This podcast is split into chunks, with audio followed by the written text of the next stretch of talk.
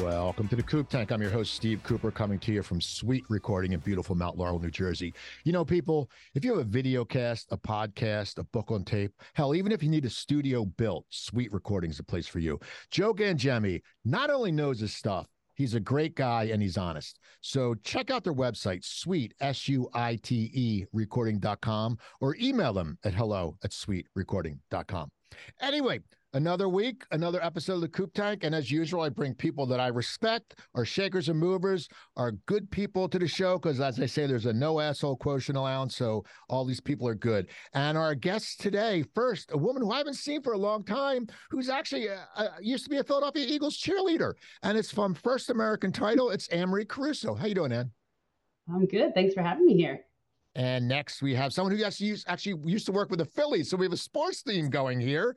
We have from Zoom One Media and Advertising, we have Maria Corsaro. How are you, Maria? Good. How are you doing, Steve? Great to be here. And finally, a buddy of mine who we both have had heart issues. We've talked about him. He's a great guy from Prime Point. It's Jerry Hampton. How's it going, Jerry? Hey, good morning, Steve. Good to see everybody. Thank you. Okay, so we're going to start off. Anne Maria, uh, tell us Tell us a little about your company, what you do, what makes you different. Okay. Um, my name is Anne-Marie Caruso. I am a vice president of business development for First American Title Insurance Company with their National Commercial Services Division. So I specialize in commercial real estate transactions here locally as well as nationally. So, right. you know, the difference with us is you can close a property in any state right here with our team in Philadelphia. All right. How about you, Maria? Yeah, sure. I'm the owner and president of Zoom One Media and Advertising. I've been in advertising for about 30 years, not to date myself. Uh, but what we do is we help local businesses, franchise owners, as well with their local marketing, uh, whether that be radio, television, outdoor, um, or digital marketing as well, social media campaigns, streaming. Um, so that's what we do. We're here to help businesses get the word about what's great about them. And um, we love it. We love doing what we do. Right. How about you, Jerry? Yeah, good morning. I'm Jerry Hampton with Prime Point. Uh, Prime Point's a local New Jersey based payroll, HRMS, time and labor company. Um, a little bit different than big national guys. You call us and somebody picks up the phone and will answer your question and get you the information that you need. So uh, I've been with Prime Point 13 years. Uh, great family little business here. Yeah, I want to start off because you each have very different areas you work in, and I want to know how how you ended up in the position and the place you are now and and what was your path to it? Because i talked to some people who said i just was tired of corporate. Everyone has a different path. Everyone has a story. And maria we'll, we'll start with you because you know you're you're out on your own. So how did you end up w- doing what you do and where you do it? Yeah it's so funny. I would have never thought if anybody would have told me if like looking in the future that I'd own my own company and be doing this. It kind of evolved. Uh, obviously, I started my career out as an intern at KYW3 in Philadelphia, worked for the Phillies in promotions, uh, was in radio for about 11 years. And then uh, I went to the dark side, the agency side. And like many people out there that started their own businesses, I call myself a COVIDpreneur. Um, when COVID happened, the world kind of turned upside down, and the company that I've been working for you know, we lost so many people and started to go in a different direction. And then finally, my husband said, You know what? You've been doing this so long for somebody else. Why don't you do it for yourself? I'm like, Sure, in the middle of a pandemic, why not? and uh, I took the leap, and uh, it's been three years since I've opened my company, and it's been the greatest thing I've ever done. So the silver linings of COVID, they uh, they abound. how about how about you, Anne-Marie? Oh wow. Uh, so title insurance is one of the things you get in, you just kind of can't get out. I I went to West Chester University, graduated in 2000 with you know a degree in anthropology, and had no idea what I wanted to do. I moved around a lot. Um, it wasn't until I landed down in Miami, Florida, and started working for a developer, um, temporary work answering phones, realizing I really liked real estate so I went to a couple meetings at some of the law firms and realized I like the legal side of it. So I had gone back to school and became a paralegal.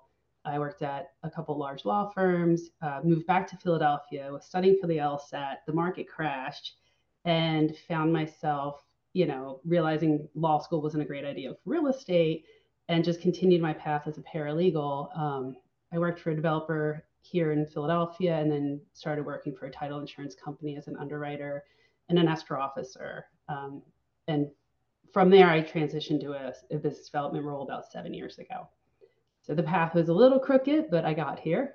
And well, you know, I, I love what I do. I, I, think most of us have crooked paths. So Jerry, you know, we, we've talked before. What was your path to where you are now? Yeah, mine's been pretty long and winding, if they say. I kind of fell into sales coming out of school and um, worked for corporations, worked around the world, lived in Asia, lived in Europe, lived in the Caribbean. Uh, came back to Jersey where I grew up, and uh, 2008 got caught up in a downturn. You know, I'd out of work for you know a couple years, and then fell into Prime Point through a networking group. Um, Prime Point's the first private company, small company that I've worked for, and over that time, it's been great. It's great culture, and it's been fun to kind of build the company with the owners. So um, just you know kind of fell into a lot of things and just keep moving forward. So all of you have, as I said, different paths. What core values? Because I think whenever whenever we have a job, I think we all bring a core value, and people people you know respect that, and that's why you do become successful. But what are some core values that you think that you have? I mean, now there's different. Some people say they think they have something and they're full of crap because we've all seen it. Someone goes, Oh, I'm a great networker. And you go to an event and they're like, Oh, yeah, here's my card. And they suck. But what are some core values you think that you have that that that mean a lot to you? Because me, I think I have a lot of integrity. And I always grew up, you know, being having integrity and being honest. And that's how my parents were. And they're that means a lot to me. And I'm glad I've kept those, you know, values because you, you, people can change over the years. But Jerry, what are some core values you think you have that that you're very proud of? Yeah, I think being in sales, one of the things you have to do, you have to be, you know, very persistent and uh, just keep working hard and try to do the right thing for people. Um, I've found if you, you know, you try to give back along the way, you help people along the way. Those those people will help you at some point. Um, I've also found you can't expect people to, you know, give you something um, it's the stuff that comes out of left field, the people that will help you, you know, people that you meet along the way in your networking. So, you know, persistence, giving it back, um, helping other people out. Yeah. How about you, Anne-Marie? Uh, I think being authentic. Yeah, I rolled into sales not knowing what sales was. Uh, it was really uncomfortable for me, believe it or not. I'm, I'm very social, but it was a weird transition. And I would read these books about emotional intelligence and leaning in and trying to mimic the person in front of you and that just it didn't work what i realized is you have to be you and once you're you and people get to know you there's a trust factor that builds you know you can't be somebody else in the room um, it, and it's important. It's important to just be your yourself. And you know i, I it was um, you know just being honest. If you're in sales you cannot promise the world right? You have to know where your limits are. You have to know if mistakes happen you know how to fix those mistakes. So I, I, would say being authentic and being honest are really important to me. And maria? Yeah ditto to jerry and anne marie. I mean those are definitely core values. And like steve said um, integrity is everything and i think that kind of encapsulates that uh, but one of the things i definitely try and do because in every industry um, you know everybody kind of does you know in your industry does what you do so I think a willingness to go above and beyond and do what others are not willing to do really um, is something that has always helped me out. Like I just don't do the job, try and, and solve other problems, really kind of be in the um, the foxhole uh, with your clients and go above and beyond. Um, that's that old saying of you know, uh, you know, go the extra mile because it's not very crowded. so I really try and apply that um, to my everyday and in my company and encourage people in my company to do that as well. So as we work and as we go along this wonderful path of life, you know, I'm someone who, you know, I I wake up sometimes and I go through depression. I think everyone does, and you know, it's not I'm not like a manic depressive, but I think we all affect the depression affects us, and you have to you have to kick out of it. You know, I woke up the other day and I just it was cloudy out, and I was just like I felt I was I just didn't want to get up, and but I had to because you, you can't just sit there and lay in bed all day. For one, my wife will yell at me. She'll say, "Get out of bed." But what mm-hmm. do you do when you wake up sometimes and you're just not motivated? Like you know, you I know all of you have families. I don't, so it's different. You know, you have kids, and you know you have to be a role model for them and stuff like that. But how do you get out of that funk?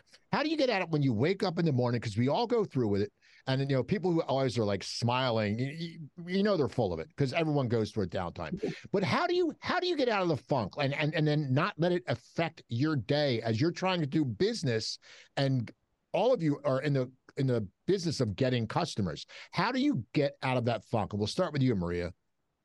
Yeah, uh, you know, when I started my business, you know, being an entrepreneur, it was a whole different ball game, and staying motivated is critical.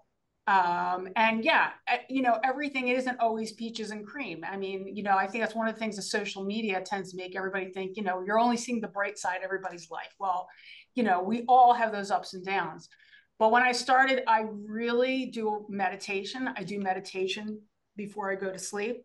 I do a lot of positive affirmations, even when it feels like uncomfortable and it doesn't seem right. Like I'm, I feel good today. Um, that, that mental conditioning.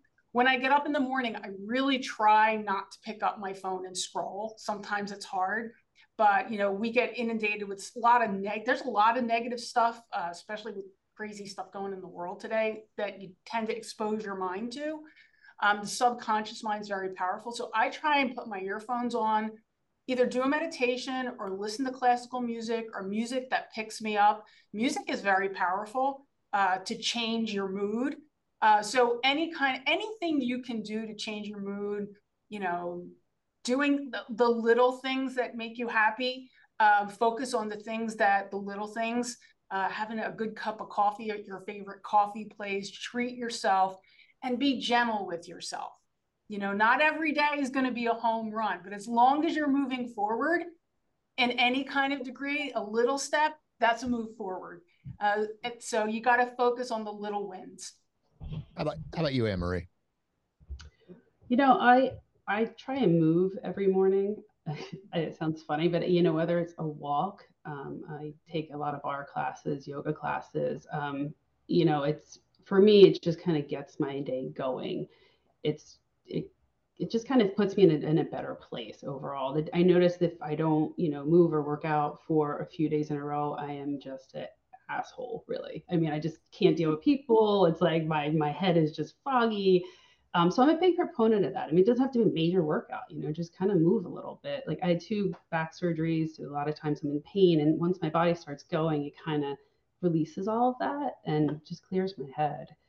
You know, the other thing I'll do is if I'm really in a funk, the other thing I'll do, I'll just call a friend that makes me laugh, you know, or something like that. Just kind of, you know, talk to my nine year old about God knows what, right? Just sort of put my head somewhere else, distract myself a little bit, and it tends to keep me going. How about you, Jerry? What what what uh what do you do when you're in a funk? Yeah, I I tend to look back to some of the mentors that I've had in life and the people that helped me through my sales process. Um, I remember one of my first bosses, you know, was very much an introverted numbers type of guy, but he didn't like to go out and do demos. But every once in a while, when we had to, he'd go showtime and get into it and get out there and get it done. Um, another boss, you know, that was in the, in sales, he says, "There's always administration stuff you can do."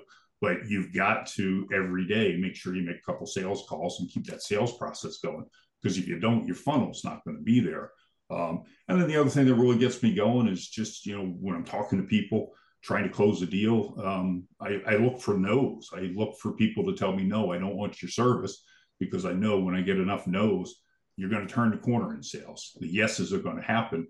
And uh, this past week has been great. I've had six yeses because I had a lot of no's there for a month. So you just have to have that mental mindset that you know that you're going to overcome that and get out of the funk and you know everything will be all right if you do the right activities.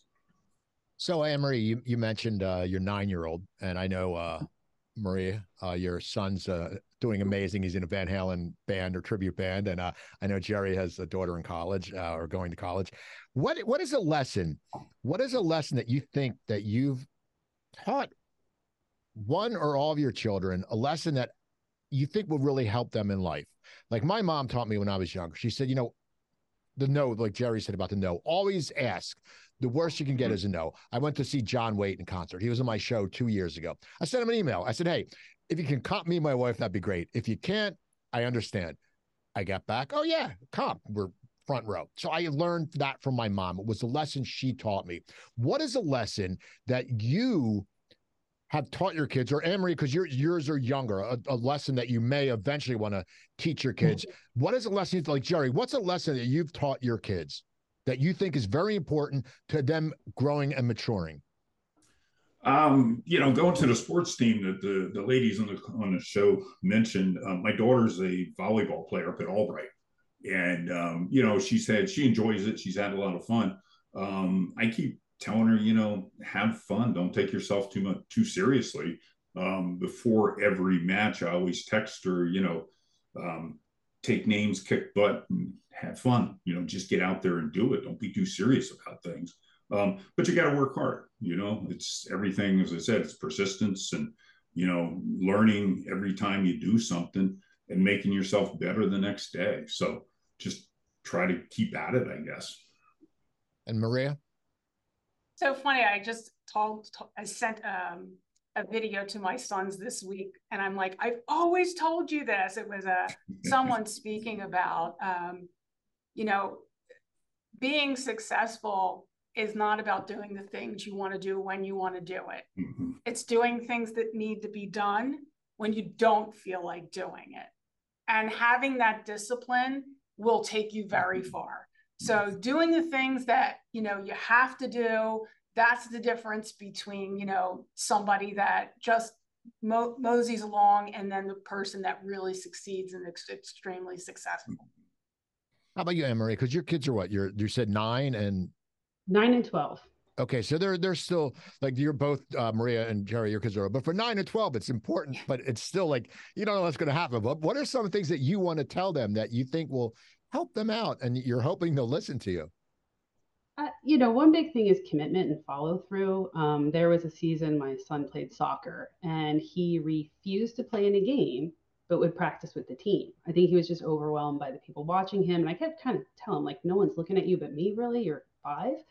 Um, but I made him go to every game, and he he would get he would put his uniform on, and he would go, and he would just sit on his ball, and he'd be miserable. But I made him go, and you know, at the end of the season, I said, look, if you want to stop, you can stop, but you're going to finish the season. So at the end of the season, the next season comes up. I said, Do you want to play? I want to play. And he went out there and he played the entire season, games, practices, the whole thing. So, you know, for me, it's when you commit to something, you have to follow through. You know, you you you have a team you're supporting. You can't just say I'm out, right? And and that goes in a lot of things in life, and and it has carried through because he decided to play the viola last year. And if anybody has a child that's played the viola, it's just nice to like, you know, and, yeah, I him like in tears. And I felt like this terrible mom, but he wanted to play the viola. We got the viola. I made him practice his four songs a night. And sometimes there was tears. And by the end, he could play it with his eyes shut. And he was amazing. And he can't wait to play another instrument. Right. So it's sort of like, you try something new, but you got to follow through. You know, you can't just give up in the middle. Yeah, it, it is. It, it is funny. You do. I mean, encouragement is so important. And, you know, you find a lot of successful musicians or actors, you know, they've had encouraging parents, you know, that, that's something because, you know, I know some, I know a friend who's a very popular uh, comedian. His, his background is he's from India and they're not too encouraging. Like he said, for me, being a comedian is something different. But I think a lot of times, you know, in America, the arts, people are very, they're very, you know, encouraging. And I think that means a lot. So, okay, we've all had jobs. We've had many jobs, different jobs.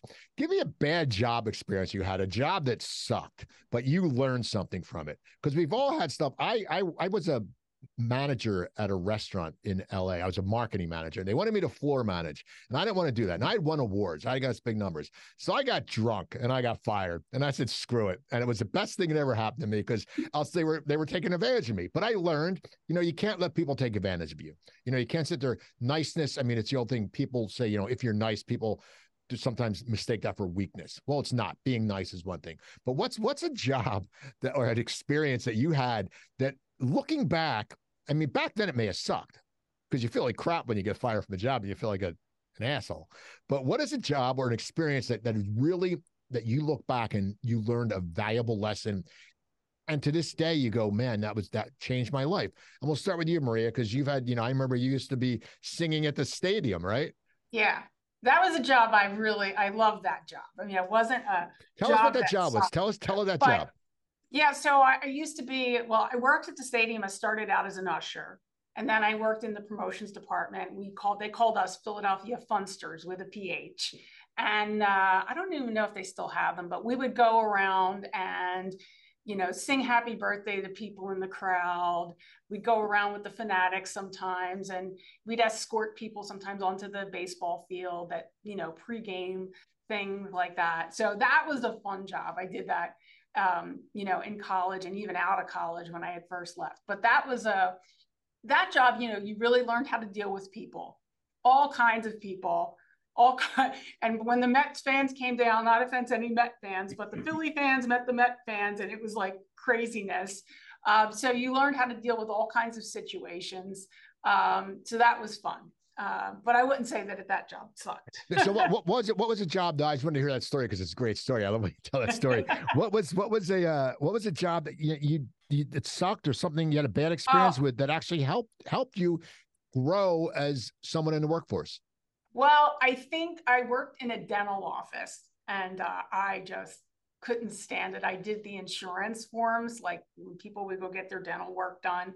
Um, and I'm like, this, I knew right away I didn't want to do this because if you work in a dental office, people are really not happy to be there. And then they have to pay a lot of money afterwards. So doing those forms, I, I guess I don't think I learned anything, but what I did learn, uh, to what Anne Marie was saying, is just following through. Uh, I committed to it, I stuck with it, but I definitely learned what I did not, a field I did not want to go into. How about you, Anne Marie? God, I'm laughing because I've never been fired from a job, but I worked my way through college and had all these random jobs. Um, I remember in high school, I answered phones at Pizza Hut, and I was like, I'm never doing fast food again. I mean, it was just, it was something. Um, when I could say we can curse, right? Yeah. Right, oh, so yeah, instead of saying thank you for calling Domino's every now and then, I go fuck you for calling Domino's just to like, just because you know, like I never got caught, but the job was just so boring. Um, but one job I had that actually helped me was I was proofreading for a company um, the packaging for different medications like you know acetaminophen and tylenol and instead of like reading the word you had to say each letter period comma space. And like it was just so meticulous. And what it really taught me is like just paying attention to detail. Um, when i was a paralegal and had you know different careers within the title insurance industry you really have to pay attention to things like that. You don't want to mess up somebody's legal description you know? So that period comma space LLC, it, it's really important. So as much as that job sucked, and I did it for about four months in the summer, couldn't wait to leave it. I finished it, but I've never. I mean, kudos to people that proofread because it's just not. It was not for me. It just wasn't. But I learned a lot. You know, it's important. Those periods are huge. How about you, Jerry? I know you. I know you have a story here. Yeah, it, it, it, was interesting as you know as I was starting my career and, and growing and doing very well. You know, I got to what I thought was a, a pretty good job. I was running the U.S. division for a small company, and I had a lot of fun. But then, you know, I had a, my wife and I had a, uh, our son decided we want to be back closer to family here in the Philly area. So I switched business from selling ins- for an insurance company to selling for a brokerage firm. And you know, how hard could that be? I know insurance. You know, I know the product and you know, I came down here and it, it was it was very very tough. And it within two years I was fired. Um, I was working for a guy that was really a jerk. You know, there's very few people in life that I'll say that about, but he definitely fit that category.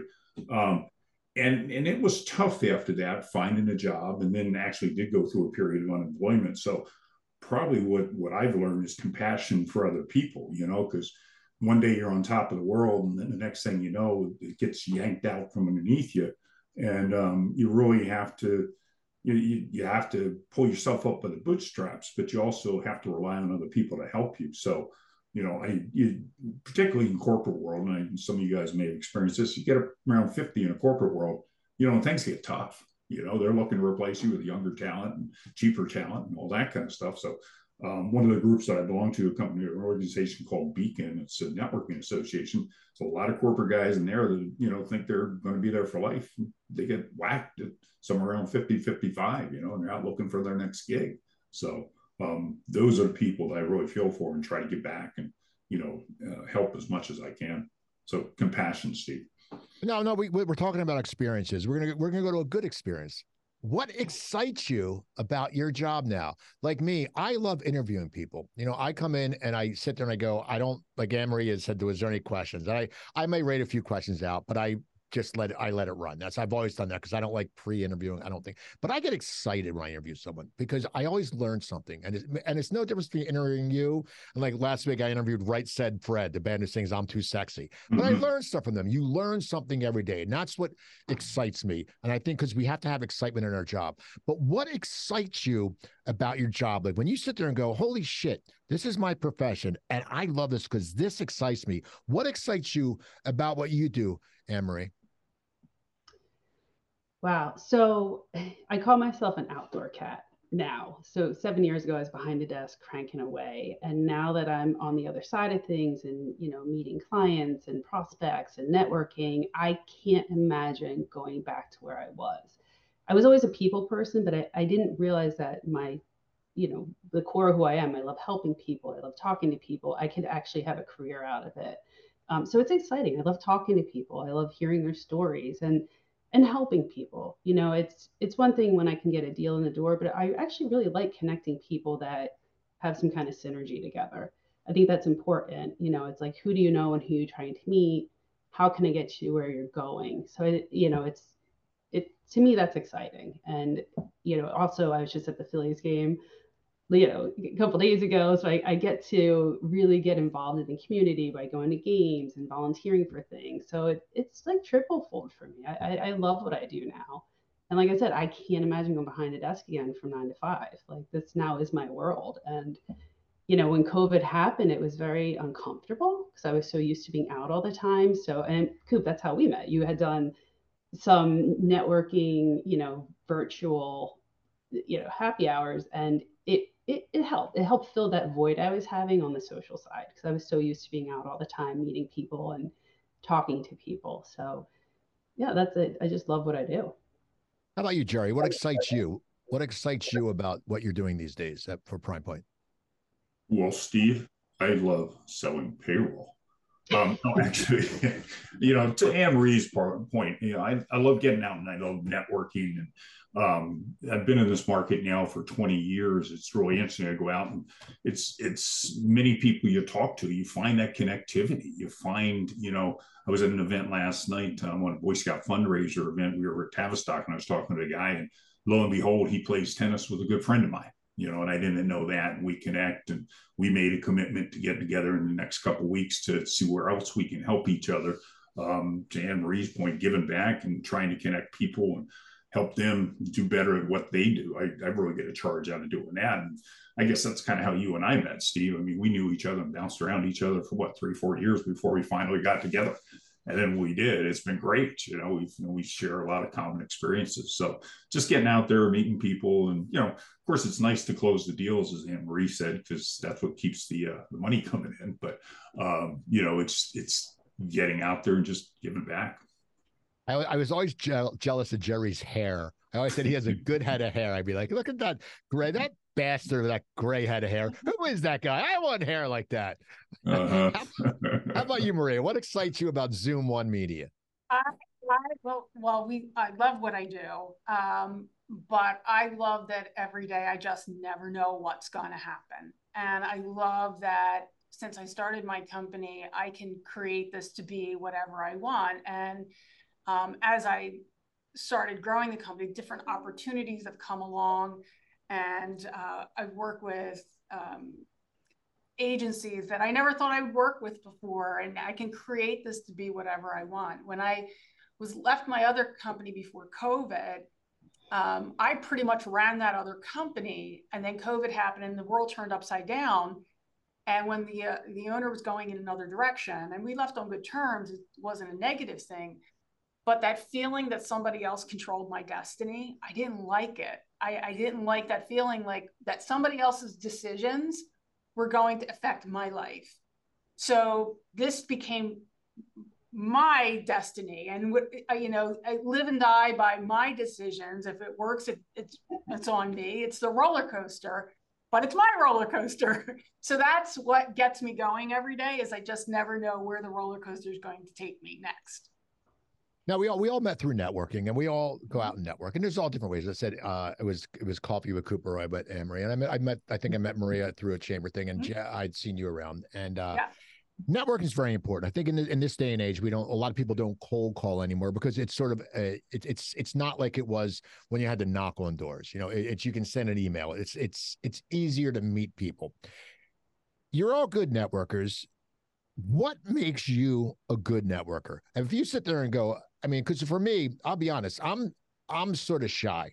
I don't when I go out. I mean, I I don't like to talk to people because I'm a skeptic and I don't like a lot of people. And I sit there and I wait till see someone I bond with, and I'll talk to them.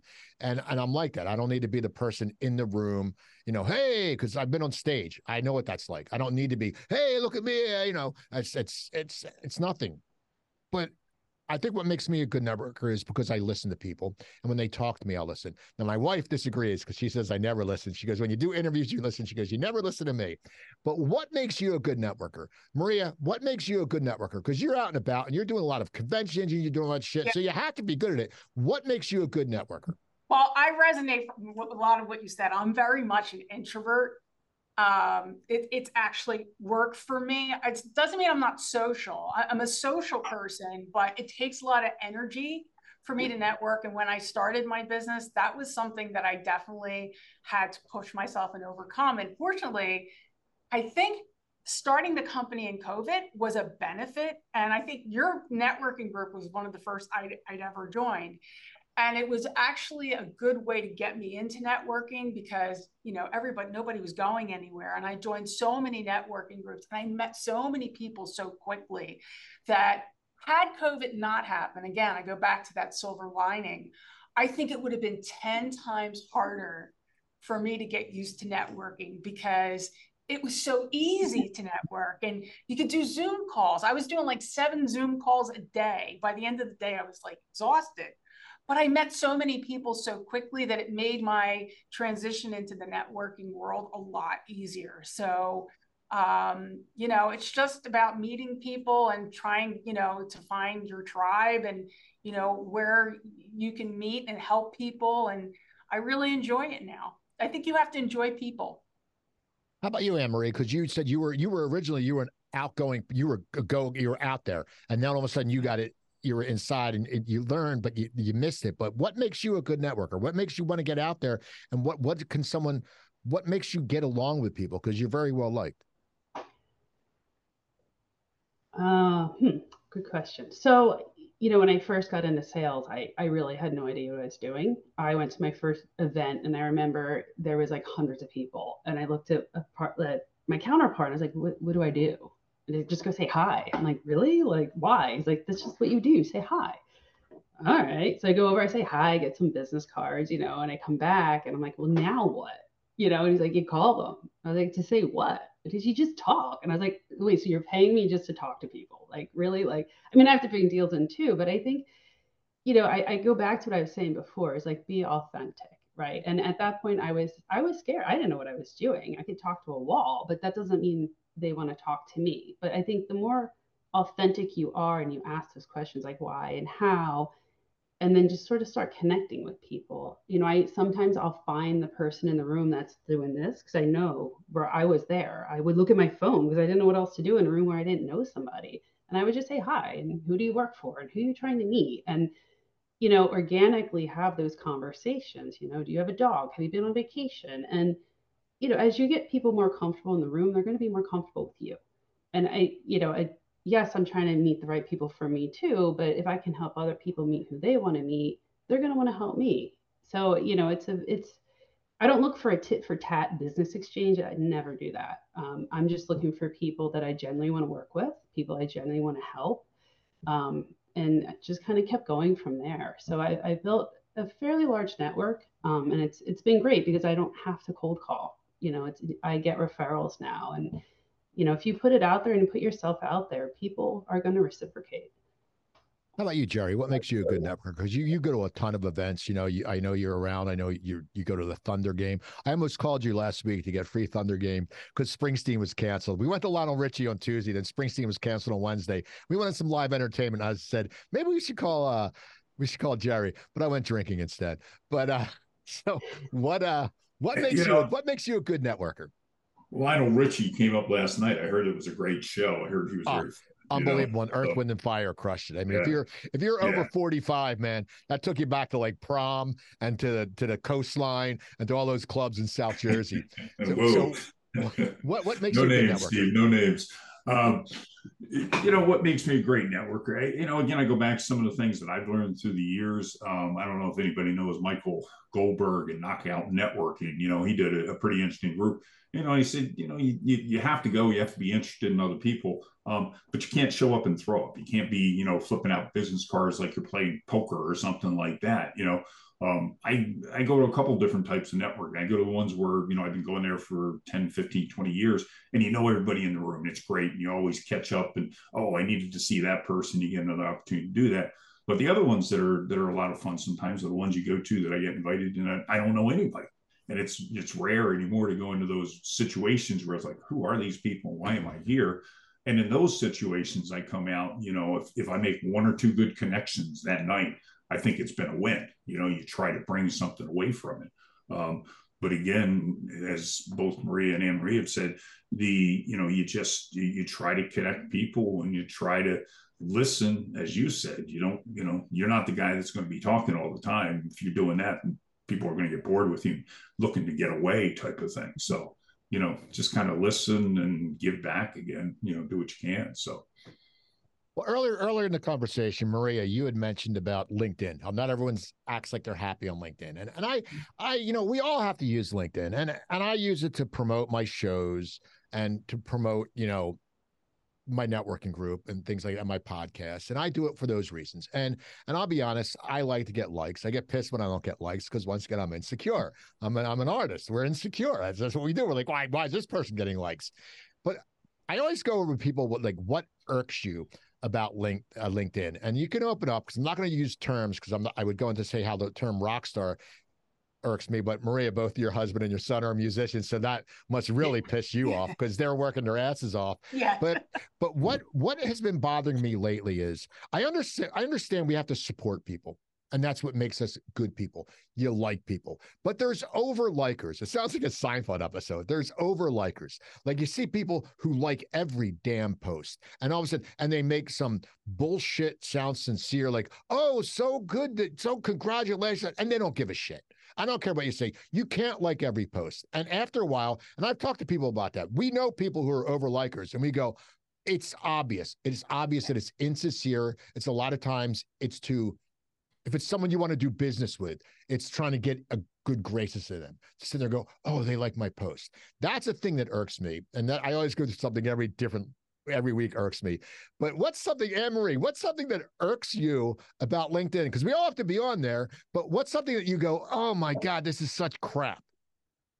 Well, first of all, I like your posts a lot because I like your post. So if you if I if if I look like a habitual liker on uh, Steve, no, no, I, no, I don't. I don't say know because I mean I, I expect I expect not everyone to like my posts because a lot of times. I saw people on Facebook they go, "Hey, that joke you wrote was really funny." I go, "Why did you comment?" Uh, we don't we don't want to we don't want to be a pain in the ass. All right, no problem. But uh, no, okay, no. So so what irks you because that's just this every I get I get irked by something every week on LinkedIn. I I don't know why, but it's because it is sometimes a real crappy uh stipe, but we need to be on it. But what irks you yeah. about LinkedIn?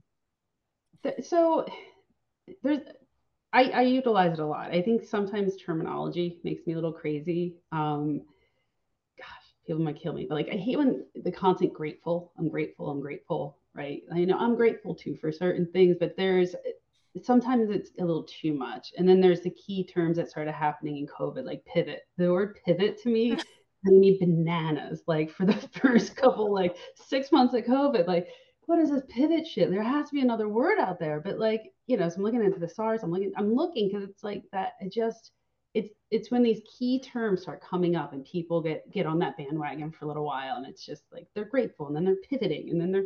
It's just to me, it's kind of you know you you you, you gotta you gotta find something else right you gotta get a little more creative right don't cut and paste somebody else's text or message but there are some great ones out there but me it's it's terminology that i start seeing over and over that gets trendy that makes me a little little bananas How about you, Maria? Because because you're you know part of media. LinkedIn is part of what Yeah. you do, so you have to stay original. And I want to I'm, I'm going to ask you just and when you're done a question just for you, but uh because it's I want I'm, I want your input on it. But uh, what what irks you? Well, I, just to comment on like uh, people commenting and doing that. I mean, there are people. I've gone to LinkedIn kind of symposiums, and there's a reason they do that because the more engagement they are, they're working the algorithms. Mhm. Um, so when you comment on somebody's post, they tell you to wait till more people have commented and then you comment because then other then other people will see you your feed. So some of that is a little bit strategic. Um, as I can tell you, uh, in terms of liking everything and and trying to work the algorithms to your advantage. So it's a little bit of that, Steve. Um, what irks me about LinkedIn sometimes, obviously, I just can't stand the in mail. Um, uh, you know, when people friend request me and then are just trying to sell me, you know, um, oh, you know, we're you're friends with people I know and everything, and I don't know this person. And I really am trying to make a concerted effort to have like connections that are meaningful connections on on LinkedIn. So that's a little, yeah, an, an irky thing for me. Yeah, I'm, I'm going to follow up with that question right after I ask Jerry. Jerry, what is what irks you about LinkedIn? you know, I use LinkedIn like everybody else all the time. Um, I guess when people get, you know, personal play stories and that kind of stuff, that really don't belong on LinkedIn. You know, it's a business networking type of thing. You know, put it on Facebook, put it on something something else. Um, you know, um, like Maria, the ones that you know, I get these requests from people that there's no way they know who I am, and you know, I just ignore them. Uh, I've been going to you know ignore them and you know report them type thing lately because if I don't know you, I don't I don't want to know you. I mean, there's got to be a reason for us to connect. Um, but you know, beyond that, I just um, you know my likes and my comments. I'm trying to be a little more strategic about that. And to your point, Maria, try to learn how it can help me do what I do. Um, but you know, a lot of times I'm trying to help the organizations that I support, the nonprofits that I'm support. I repost a lot of their stuff. So um, I don't know, Steve, stuff that just doesn't belong on LinkedIn, probably the biggest irk. I, I agree with that. Now I want to ask Maria, and then we'll ask everyone uh, because this this uh, comes actually back to LinkedIn. When I, I put a post up the other day, and it asked me if I wanted it to do it in AI, and I said, "Excuse the language, fuck no." I'm a I'm a writer. I'm creative. I'm not gonna. I'm. but I'm gonna sit there and. I, I'm sorry. I have a problem with AI, and I know because I have a lot of friends who are comedy writers, and they're on strike right now, and I have friends who are actors. I was at the uh, the the the protest the other day in Philly, even though I'm not in SAG. I was SAG oh. eligible. My, my wife was in SAG because I support it. And I hate AI because I think it takes away, and you can tell when a post is in AI because it's the same spacing. But I want to start with you and Maria. What's your look on AI? Because you are in advertising. This is Yes. cutting into your shit. What is your- Absolutely. what is what do you think about AI and, and what I mean and how do we combat it? It is very scary. I do not know how we combat it, but when uh, I I played around with it and I saw its capabilities now, and it's only going to get smarter and smarter exponentially. So what you're seeing now is nothing compared to what we're going to see a year down the road. But my feeling too is like everybody who is like in a copywriter, everybody that is even in graphic design is going to face some challenges because these mechanisms are insane. And I I've worked with it to create a script. There was one time just you know just like and the more specific you are, and it does it in a nanosecond. So I'm like, geez, this is really scary. And I, you know, for all those people that are in the creative arts and fields, it's a scary time because I don't know where this is going to take us, but I do know that it's going to impact jobs. They say it's not, and you just have to know how to use it. But there's no question it's going to impact jobs. Uh, I have the same fears that you do, Steve. same. How about you, Jerry? Because I mean, it won't really affect your job. But what is your what are you what are your feeling about AI and using it in your everyday life? Some people want to use it. That's fine. But what's your feeling? You know, I've toyed with AI. I've done a couple things. I actually had it do a, uh, a marketing letter for me, and it was pretty damn good. Um, I pulled some of that and put in stuff that I use. I, you know, I think AI is like a lot of tools. It's going to change the way that people work. It's going to displace some people. It's going to make them, you know, and you know, have to do something different and, and, and use that tool. Um, I'm excited on the one hand to see where where it takes us and what it can do for us. I think it's going to be great in sales and maybe helping me identify my target market a little bit better, or, you know, uh, so I can get a better close ratio and stuff. Um, but I, you know, it's we're we're really going to have to watch, you know, the, the deep fakes and that kind of stuff, and the fake news, and you know, the ability to manipulate stuff. Um, you're really going to have to become more discerning, I think, with the information you read to to verify that it's actually true. So, on the one hand, I think I think it's great. On the other hand, I think it's it's terrifying. How about you, Anne-Marie? What's what's uh, is it going to affect your job at all, or what are you, what's your feelings about AI?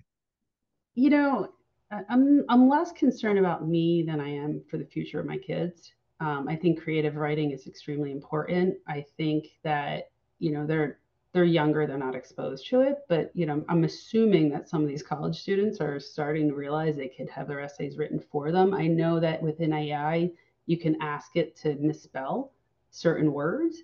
You can ask it to make certain mistakes, therefore it doesn't look so AI driven. So you know my concern isn't necessarily my career it's what the future looks like for the people you know the children coming up behind us that this is going to be the reality. So you know like spell check. You know my, my one daughter is the terrible speller terrible speller but she's realized they have spell check right? They type most of their papers in sixth seventh eighth grade. So you know i'm i'm, I'm just a little concerned for the, the future and what that's going to mean for some of the children that are going to be exposed to it. Yeah, well, talking about writing and reading and all that stuff, uh, books, business books. I've never been a fan of business books. Yeah, I, I, did. I did read The Tipping Point by Malcolm Gladwell, and I'm reading a book now. Someone sent me because I want to get into speaking. I want to do. I'm I'm working on half keynote, half stand up comedy. It's called Don't Be a Jerk: The Comedy of Networking, and I'm working on that. And uh, so I've never been a business book reader, but other people are.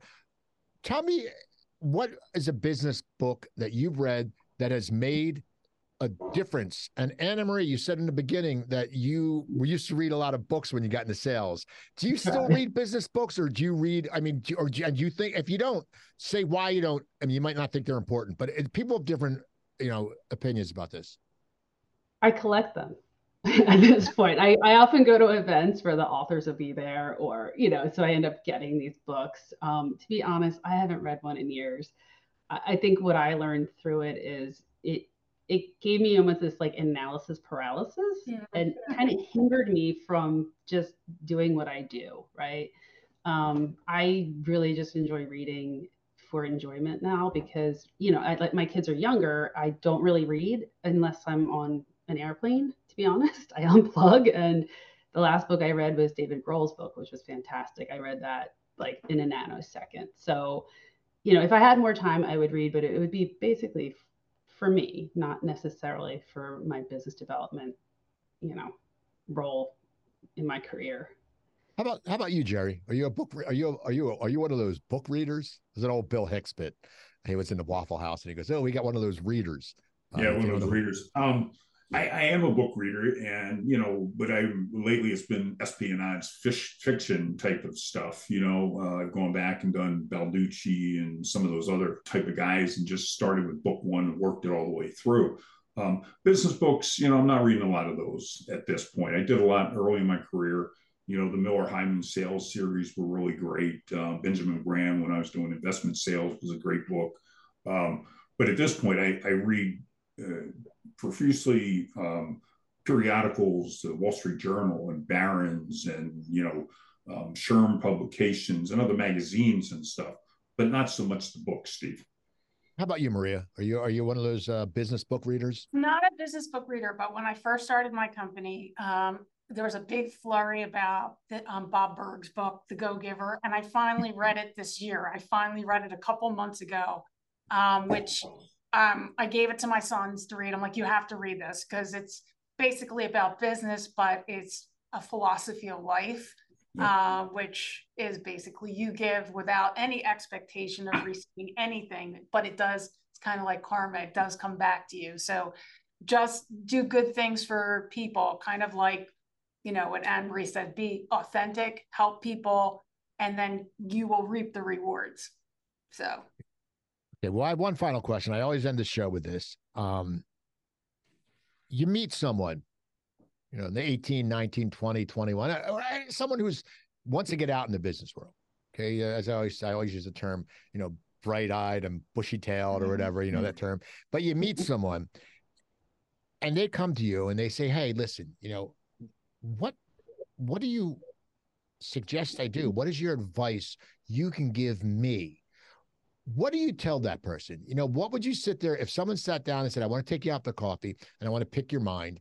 What advice would you give someone who's just starting out, man, you know, out of college, out of high school, no more, you know, going to frat parties, no more this and that, getting shit going. What advice would you give them? We'll start with with you, Maria. What would you What would you tell someone if they came up to you and wanted to sit down and buy you a cup of cup a cup, uh, cup of coffee? I mean, hear me? I, I sounded like Daffy of a cup of coffee. I, I would go.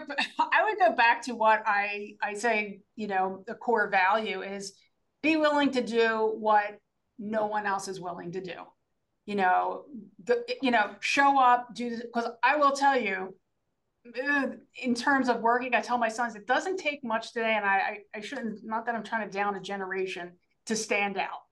You know, mm-hmm. show up, do your job, do the best you can, and always be willing to do more than what is expected of you, and you'll go far. How about you, Anne-Marie? What would you tell someone? You know, it's interesting because I just had a conversation yesterday, a Zoom call with a woman that's like 26, I want to say. And, you know, my advice to her is just the more you know, the more you're worth. You know, in, in any career, it's just, you know, never stop asking questions, try and keep learning and learning. And, you know, it, it the more you know, the, the more you know. Um, the other thing I had said too, anybody going to more of a business development sales role, I always say go on tour, right? Like, the first six months to a year in, just go to as much as you can. Figure out where your niche is, what organizations work for you, you know, which ones maybe don't have the best, you know, memberships, and just kind of go on tour and don't don't be too serious. Like just kind of see what's out there and you'll you'll find your way. But I honestly really do think the more that you know, the better off you are. Never stop asking questions. How about you, Jerry? Yeah, Steve, I got to compliment you. This has been a great panel. I think we all kind of share similar values and similar views. Um, throughout my career, the things that have guided me when I'm looking at a job and things I want to do is three things. Um, so you want to go out there and you want to learn something. Yeah, I think Anne-Marie just touched on that one. You know, the more you know, the more you know. Um, but you want to go out there and you want to make some money. So that's the other thing. And then the third thing is you want to have some fun. So each of my jobs that I've had through my career, I've tried to evaluate them based on those three principles, you know, learning, making money, and having fun. And as long as I'm doing two out of the three in that job, it's been pretty good to me. And it's gotten me where I've gotten where, where I want to get. You know, at some point you, you know, you learn a ton, but you're not making very much. Sometimes you're making some good money and you're learning stuff, but you're not having much fun. But you know, you just have to keep going and you know, persistent on that. So those are my my words of wisdom.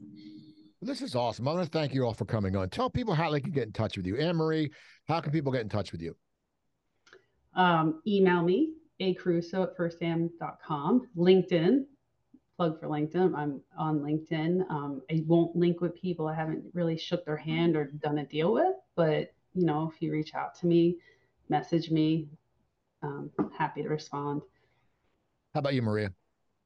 You can reach me uh, again at email, uh, mcorsaro at zoomonemedia.com, or it's my email uh, uh, website address. You can do uh, an email from there. Uh, just fill out the form. Um, or you can call me at my office, 609 938 2555. And you, Jerry? Uh, probably my email is the best, jhampton at primepoint.com. All right, people. So listen, uh, get in touch with me if you need any of the services. Uh, if you want to advertise on the Coop Tank, uh, email me at the Coop Tank at yahoo.com. The people that watch my show and the people who are my guests are heavy hitters. So you might get some good contacts. You might get some business out of it instead of spending it on some bullshit ad. Come to me. I'll read your copy. We'll be all good. Also, if you need anyone to moderate one of your shows, one of your panels, you know I can do that. And that's about it. I want to thank Joe Gangemi. You got to have a podcast. You got to check out Suite Recording, S U I T E recording.com. I'm Steve Cooper. I'll talk to you guys next time.